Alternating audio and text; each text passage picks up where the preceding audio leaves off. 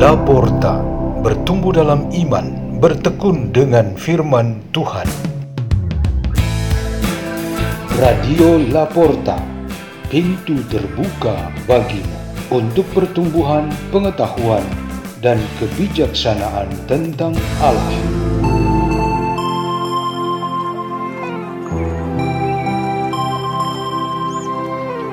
Bersama tim Laporta, asuhan Peter Tukan, biarawan S D B Salesian Don Bosco.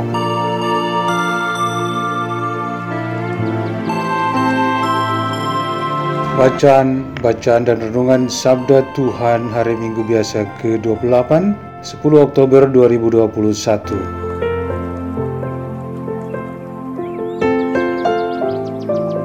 Bacaan dari kitab Kebijaksanaan. Aku berdoa dan aku pun diberi pengertian.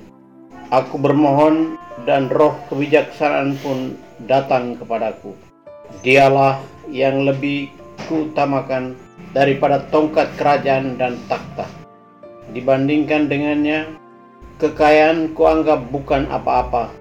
Permata yang tak terhingga nilainya tidak kusamakan dengan dia, sebab segala emas di bumi hanya pasir saja di hadapannya, dan perak dianggap lumpur belaka di sampingnya.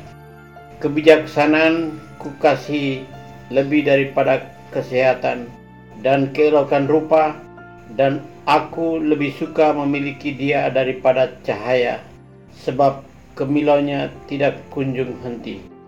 Namun demikian, besertanya datang pula kepadaku segala harta milik dan kekayaan yang tak terpernai ada di tangannya. Demikianlah sabda Tuhan.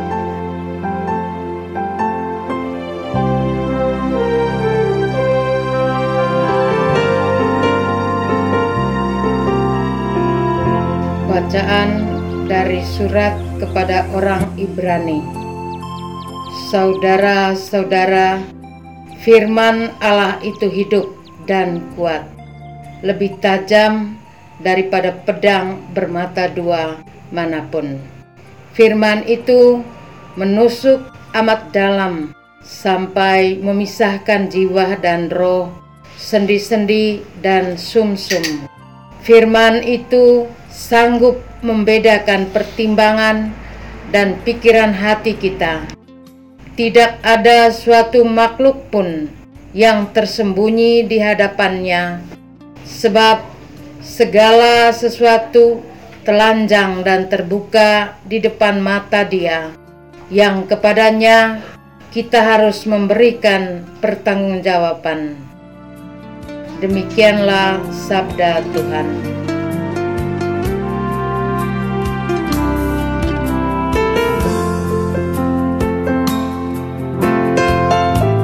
Injil Tuhan kita Yesus Kristus menurut Markus bab sepuluh ayat tujuh belas sampai tiga puluh. Pada suatu hari Yesus berangkat meneruskan perjalanannya, maka datanglah seorang berlari-lari mendapatkan Dia, dan sambil berlutut di hadapannya ia bertanya, "Guru yang baik, apa yang harus kuperbuat untuk memperoleh hidup yang kekal?" Jawab Yesus kepadanya, "Mengapa kau katakan aku baik? Tak seorang pun yang baik selain Allah. Engkau tentu mengetahui segala perintah Allah. Jangan membunuh, jangan berzina, jangan mencuri, jangan mengucapkan saksi dusta, dan jangan mengurangi hak orang. Hormatilah ayah ibumu." Kata orang itu kepada Yesus, "Guru, semuanya itu telah kuturuti sejak masa mudaku." Tapi Yesus memandang dia dan menaruh kasih kepadanya, lalu berkata kepadanya, "Hanya satu lagi kekuranganmu. Pergilah, jualah apa yang kau miliki, dan berikanlah itu kepada orang-orang miskin, maka engkau akan beroleh harta di surga. Kemudian datanglah kemari dan ikutlah aku." Mendengar perkataan Yesus, orang itu menjadi kecewa, lalu pergi dengan sedih, sebab banyak hartanya. Lalu Yesus memandang murid-murid di sekelilingnya dan berkata kepada mereka, "Alangkah sukarnya orang yang beruang masuk ke dalam kerajaan surga." Murid-murid tercengang mendengar perkataannya itu. Tetapi Yesus menyambung lagi, "Anak-anakku, alangkah sukarnya masuk ke dalam kerajaan Allah. Lebih mudah seekor unta melewati lubang jarum daripada seorang kaya masuk ke dalam kerajaan Allah." Demikianlah Injil Tuhan.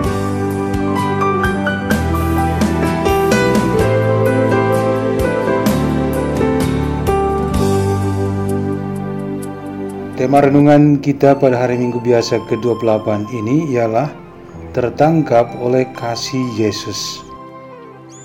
Di sebuah kota kecil, setiap wanita yang akan memasuki perkawinan akan dibayar oleh lelaki pujaannya dengan empat kerbau jantan. Setelah dibayar, ia menjadi milik suami. Ada seorang wanita yang wajahnya sangat jelek. Tak ada wanita lain di kota itu yang sejelek dia. Keluarganya mengetahui itu sebagai kerugian, sebab anak perempuannya tidak akan memberikan keuntungan kekayaan empat kerbau. Gadis tersebut juga sudah menyerah dan putus asa. Ia memilih untuk diam dan bekerja saja di rumah. Namun, semua perkiraan itu meleset. Seorang pemuda tampan datang ke kota kecil itu dan ingin menetap di situ sebagai salah satu penduduknya. Pemuda itu juga seorang yang kaya. Ia sanggupi untuk mengawini wanita itu dan ia mau menghargainya dengan delapan kerbau. Ini adalah sebuah kejadian yang luar biasa. Setelah menikah dengan pesta yang sangat meriah, pasangan tersebut meminta izin untuk bepergian keluar kota untuk tiga bulan lamanya. Setelah kembali ke kota mereka, semua orang menjadi lebih kaget lagi karena mereka menemukan wanita itu telah berubah menjadi cantik rupawan. Ia berubah total baik jasmani maupun rohani. Yang jelas, pria tampan atau suaminya yang bekerja membuat istrinya berubah. Itu semata-mata adalah kuasa Tuhan, kata suaminya. Pria tampan itu meninggalkan hidup nyaman dan enaknya demi wanita pilihannya. Wanita berwajah jelek itu mau meninggalkan semua kejelekan dan keputusasaannya demi kawin dengan lelaki yang menyukainya. Mereka berdua memilih jalan kebijaksanaan seperti yang diwartakan oleh bacaan pertama, dan bukan semua kekayaan duniawi. Mereka melepaskan semua keterikatan duniawi seperti perintah Yesus yang kita dengar di dalam Injil. Mereka berdua sungguh tertangkap oleh kasih Kristus, sehingga demi cinta itu mereka ikhlas melepaskan segala sesuatu yang kurang atau yang tidak penting, lalu memilih yang paling penting bagi hidup mereka selanjutnya. Mereka telah memilih untuk tidak terbawa oleh semua anggapan atau omongan yang penuh bias dari orang-orang di dalam kota kecil itu. Mereka justru memilih apa yang menjadi pertimbangan hati dan pikirannya, karena dari situ mereka temukan suara Tuhan Allah yang membimbing dan menerangi hidup mereka. Hidup kita di dunia ini tidak cukup hanya dengan menerima dan menikmati semua kebaikan karunia Tuhan. Namun kita mesti dapat memilih apa yang menjadi terbaik dan termulia bagi hidup kita di hari esok. Marilah kita berdoa. Dalam nama Bapa dan Putra dan Roh Kudus. Amin. Ya Tuhan, semoga melalui perayaan Ekaristi hari Minggu ini, kami senantiasa yakin dengan pilihan kami kepada Yesus Kristus, Tuhan dan pengantara kami. Kemuliaan kepada Bapa dan Putra dan Roh Kudus, seperti pada permulaan, sekarang, selalu, dan sepanjang segala abad. Amin. Dalam nama Bapa dan Putra dan Roh Kudus. Amin. Radio Laporta, pintu terbuka bagimu.